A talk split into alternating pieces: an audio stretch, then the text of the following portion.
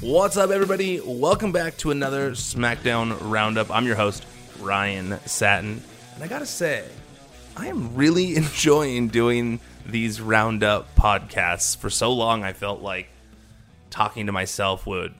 I, I'd feel like I'd go crazy. I feel like I was I was a crazy person just talking to myself in a room alone to a microphone.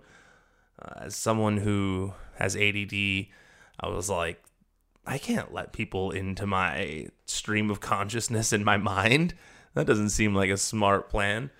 But just seeing the feedback from so many of you who seem to enjoy this these additional episodes that are being put out, enjoy hearing me give my take on Raw and SmackDown again.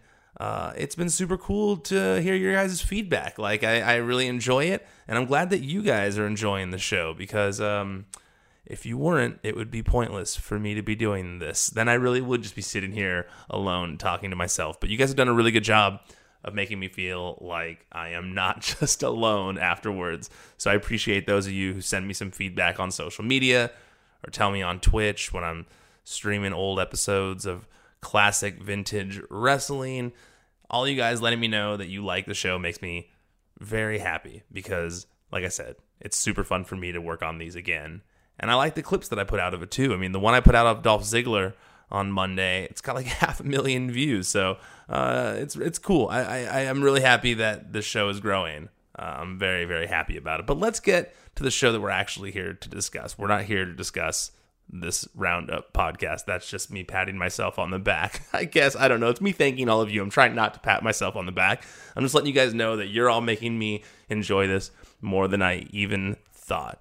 But SmackDown this week starts with Michael Cole introducing Pat McAfee to the ring. McAfee apologizes for his absence last week, saying that he's sorry for subjecting us to Graves and bum ass Corbin on commentary.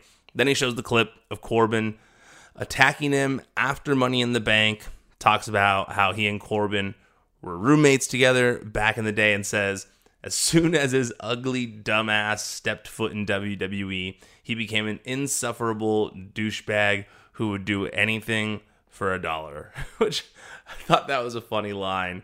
Um, it's just, I got like Pat McAfee, he is so good at making the crowd react to how he wants them to react, whether it's on commentary for the TV audience, whether it's on the mic for something like this, whether it's cutting a promo, whether it's on his own show. That man knows how to pull people's strings in whatever direction he wants. And so this was super, super entertaining. He said uh, he's going to smack Corbin in the mouth and humble him back into being a good member of our society. Then he gets interrupted by Corbin on the big screen, who says that it's a shame Pat is too stupid to stay in his own lane and that he needs to stay on commentary where he belongs. I'm a fighter and you just run your mouth, he says. Uh, then Corbin points to a rash on his arm and says he might have contracted monkeypox or something from being around the WWE universe. And I loved, uh, I loved McAfee's follow up to that, where he said, "That's not monkeypox. That's bum ass Corbin being allergic to greatness." I just feel like, man, you could tell when you watch McAfee, you can tell that that man grew up during the Attitude Era, specifically loving The Rock. Even though he likes Stone Cold, you can tell he loves Stone Cold too. You can just see the influence there when he's on the mic, just kind of like the swag, the confidence, the coolness, the the the not giving a crap behavior. It just all kind of uh, feels very reminiscent of The Rock without being like a ripoff of his mannerisms and, and his vocal cadence and, and all that kind of stuff. It's just kind of, you could see the influence there of just wanting to entertain with some some uh, some some funny lines that's gonna pop the WWE universe, pop the boys in the back, and and pop whoever's uh, watching on TV. So uh, I enjoyed this whole opening. I thought these two did a good job, despite the fact that they couldn't get face to face. Now Pat plays it up with the crowd some more after that. Then he introduces Liv Morgan. We got Liv Morgan versus Natalya. Liv wins a short match with Oblivion, then afterwards cuts a promo saying that she knows she's the underdog walking into SummerSlam, but she's been the underdog her whole life. She says, "Call me what you want, but at SummerSlam, you'll still call me your SmackDown Women's Champion." Now, next week there's going to be a face-to-face between her and Ronda on SmackDown, and honestly, I know it's only been you know what two weeks or something like that, but so far so good in making Liv Morgan look good as champion. She's still coming across as confident, and that's key. And I feel like she she looks on TV like she has stepped up to the the next level, and and hopefully she stays there. You know, I think we I, I talked about it on here last week a little bit, but um, obviously people are you get concerned seeing that she's up against Ronda Rousey at SummerSlam but I just I don't I, even if it's not a clean win, I just don't see them I don't see them taking the title off of Liv already, especially with the way they've played it up as being such a big moment for her and such a big moment for her fan base and for the WWE fan base and just for everyone it being this big moment. I really hope they're not planning to just take it from her a few weeks later because that would really make the the value of the women's Money in the Bank uh, contract go down majorly. Even though she won it, if she doesn't stay at the top, then it it definitely devalues that that contract. So hopefully something happens to where she is able to keep the title at SummerSlam while also maintaining that credibility that she's currently building up to an all time high for her character. After that, we had Theory backstage, and Heyman interrupts, asking for a moment with Mr. Money in the Bank. This becomes a little bit of a running through line throughout the night since we didn't get Roman Reigns on the show again. Heyman shakes Theory's hand and says that cashing in against Roman at SummerSlam makes no sense at all. He says, What you want to do is work with me so I can work with the tribal chief and we can set up a scheduled title match at a major event. Let me handle everything for you. Now, it's it, it's it's funny in a scenario like this because it's two heels basically. You know, it's it's two heels. It's Heyman's a heel, Theory's a heel.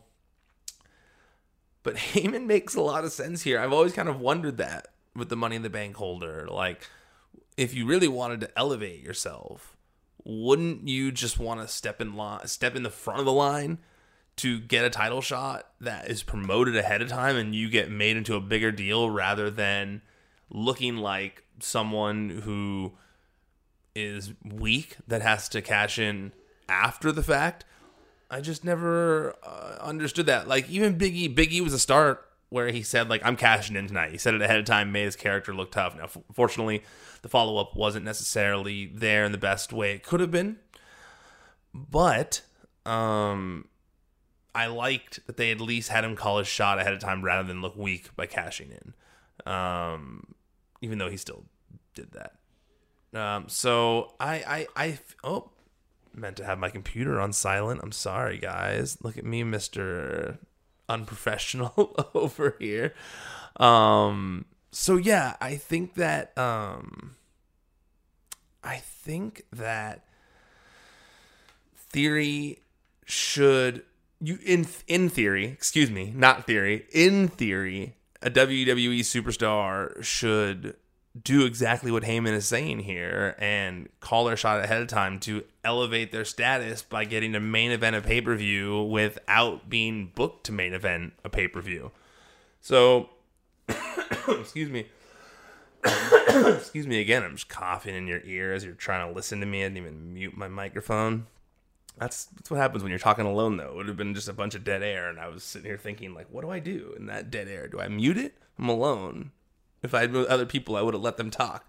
But I'm alone here. I'm still alone. So, um, yeah. So I think that uh, at the, in the end, it makes sense for a heel to do it. But eh, from a logical standpoint, you'd think what Heyman is saying here would be the thing that that you know that a, that a wrestler should do.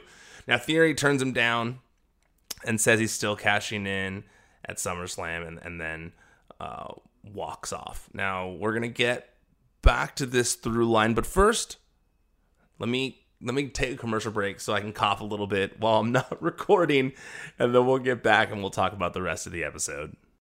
After the break, we had an entrance from the new raid. No, not the New Day, not Viking Raiders, the new raid. We had New Day coming out dressed like the Viking Raiders, and they're in the ring making jokes, making fun of the Viking Raiders, and their jokey antics are eventually interrupted by the real Viking Raiders who say they are new and vicious. And once they get to the ring, the only words left to describe New Day will be mangled and broken. Woods calls them ugly, and they walk. And this obviously triggers them to walk to the ring with a purpose. But Woods blows a horn in the ring, little shofar action it looked like, and Shanky and Jinder pop up out of nowhere to attack the Raid- the Raiders. The Viking Raiders retreat, and that was the end of that segment. Pretty standard stuff, but obviously fun to see the Viking Raiders uh, get made fun of by New Day, by the New Day dressing up like them and and playing into it. My favorite thing about this feud is when I had Kofi Kingston on Out of Character. He talked about coming up with Ivar in the business when they first started training together. So I kind of like that we're getting this feud between them. Nice little Nice little callback for both of them, I'm sure. Gunther had an interview with Kayla Braxton after that, and he reminds he reminds Ludwig that losing has consequences. As it said, Ludwig has a rematch coming up next week against Shinsuke Nakamura, as you'll recall. He got the crap chop. He got the he got his chest chopped into uh, a big pile of red meat last week on the show when he lost to Shinsuke Nakamura. So they're playing into that more, and you can see Ludwig acting all scared and worried of how Walter was going to treat him. And then Gunther eventually says he wants to remind him again, so he makes him open up his track jacket and he hits him with a chop that's so hard it makes Kayla watch on in horror. Uh, I kind of liked all this. I like the way they're playing up Gunther as a guy you don't want to piss off. I like they're showing that even his friends are terrified of him. Uh, all around effective, in my opinion. I liked how this all played out. Uh, okay, then we had a segment where it was supposed to be uh, Aaliyah versus Lacey Evans, but once again, Lacey stops the music and asks for it to restart, wanting a better reaction. Then she gets on the microphone and says she's an American hero, a prime example of everything you nasties should be, and gets more boos. Then she tells the crowd to go to hell and once again leaves rather than wrestles. Uh, this is basically an updated version of what she had been doing before, only without the old timey hats and dresses and, and all of that kind of stuff and I don't dislike it at all. I'm just slightly disappointed because I felt like we were getting something new from her, and I was really interested to see how that was going to play out. Um, I do think that pe- she could get people to cheer for her if if the right storylines were presented. Um, but um, she's so good at being a heel that like that she'll be just as effective doing this as she was before. Uh, crowds love to boo her. She's great at being a bad guy. There's not going to be anything bad about Lacey Evans doing the same thing she was doing before, and it's smart to have it be more updated so it at least kind of feels fresh. It's not doing the the 50s girl thing or whatever, you know, not doing the the the all of the that, making it someone who exists who could exist in the current day, who would exist in the current day. But like I said, I just personally I felt like she had the acting chops to pull off a babyface run or to pull off something a little bit different. But either way, it's not bad. It's definitely not bad. Uh, she is a heat magnet and will continue to be that with what she's doing right now. After that, we were supposed to have Drew McIntyre versus Sheamus, but once again, it's another fake out, and instead we got Drew McIntyre versus Ridge Holland. Uh, he Drew McIntyre hits Sheamus' signature moves during the match, and eventually hits the Claymore to win. Pretty standard stuff with that one. Obviously, they want to keep the Clash at the Castle build alive and continue to build Drew McIntyre um, and and build to him getting that title match. But it's so obvious that he's getting the title match that some of this kind of feels like um kind of feels like they're just going through the motions until they get to after SummerSlam when they can really kick it into high gear. Uh, so you can't really get mad about it because it's helping to elevate the guys in the Brawling Brutes. It's keeping Drew busy. It's giving Sheamus something to do. So it is what it is. After that, we had Theory versus Madcap Moss. But before that, Madcap gets approached by Heyman before the match, who reminds him that he was responsible for the biggest break in his career. Now, for those of you who maybe were confused when you saw Heyman say that, uh, this was in reference to Moss's first main roster push while Paul was still the executive director of Raw, and he really got behind him as a talent before injury hit Madcap Moss, formerly Riddick Moss. Remember, he got that win over Ricochet? Guessing Heyman was behind that. Now, Heyman tries to convince Madcap to take out Theory so he can have his own title match against Reigns. Moss says it sounds like Heyman is scared of Theory cashing in, then walks to the ring without accepting any offer. You know, I gotta say, Madcap continue to shows continues to show potential. I feel like this backstage segment, he seemed like he belonged. It's not like, you know, it was anything crazy or anything, you know, that he said that blew my socks off or anything like that. But he just looked like he belonged there. Didn't look like he was out of place whatsoever. And I like seeing his growth. In fact, we get to talk about his growth on Out of Character next week. For those of you who listen to the podcast, you get a special little treat here. I'll tell you who my next guest is. It's Madcap Moss. He's on Monday, and we have a great conversation. So Theory gets himself disqualified from the match. And it's probably for the best since there's no reason to have Madcap losing as they continue to try getting him over. Then Theory gets on the microphone after saying he'll soon be the youngest Universal Champion ever, but he gets interrupted by Sami Zayn in a sling who says Theory is disrespecting the bloodline as a, and as an honorary spokesman for the bloodline, he's asking for an apology right now. Theory responds by saying, "What are you gonna do with one arm?" But then the the the the, the big moment happens. The Usos music hit, and they come out to back him up. As a Sami Zayn fan, I popped so hard for this because it was like it was like the, the the the, mean older brother. It was like a part of a movie where the where the bully finally shows up to help the guy, to help the nerd because he, he he he was talking too much crap to the wrong person and and the bully was like no only we bully only i bully this guy. That's what it reminded me of. Um or like your older brother showing up when some guy's gonna beat you up to be like no no no no no. You get you get out of here. That's what it was like and Sami Zayn uh, looked like he felt so cool with them coming out to back him up. Now before we get to the the next uh part, which was you know uh, Jimmy Uso versus Angelo Dawkins, there was a tease shown um, in the middle of all of that theory, Madcap, Sami Uso stuff. But there was a tease shown on the show for next week's segment involving Maximum Male Models, and it was said that we'll meet Max Dupri's sister, Maxine. Who is Maxine Dupri? That's the question. Who is Maxine Dupri. I'm guessing it won't be someone that's already on the roster. You'd think with that extreme of a name change, you've got to dig into NXT. So here are some possible options, in my opinion. I think two of the standouts are Gigi Dolin or Jacy Jayne from NXT. I think you could play up either one as a model. They've been doing the toxic attraction thing, people are liking it and they would match with the vibe of Max Dupri. There's also one other one that stands out to me, but it's a little bit of a stretch as being Max Dupri's sister. However, that might make it even more comical. And that's Jinny in from NXT UK. I feel like Jinny from NXT UK kind of has a whole fashion vibe as it is. And so I could see that you know her being part of a faction that is male model based. Like if you go to her her Twitter page, the the top of the page in her bio it says WWE fashionista.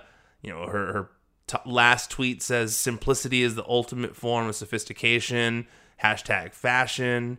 Um, I feel like, I f- yeah, I just I feel like she could fit here. Now I realize she's got an accent that doesn't necessarily fit Max Dupri.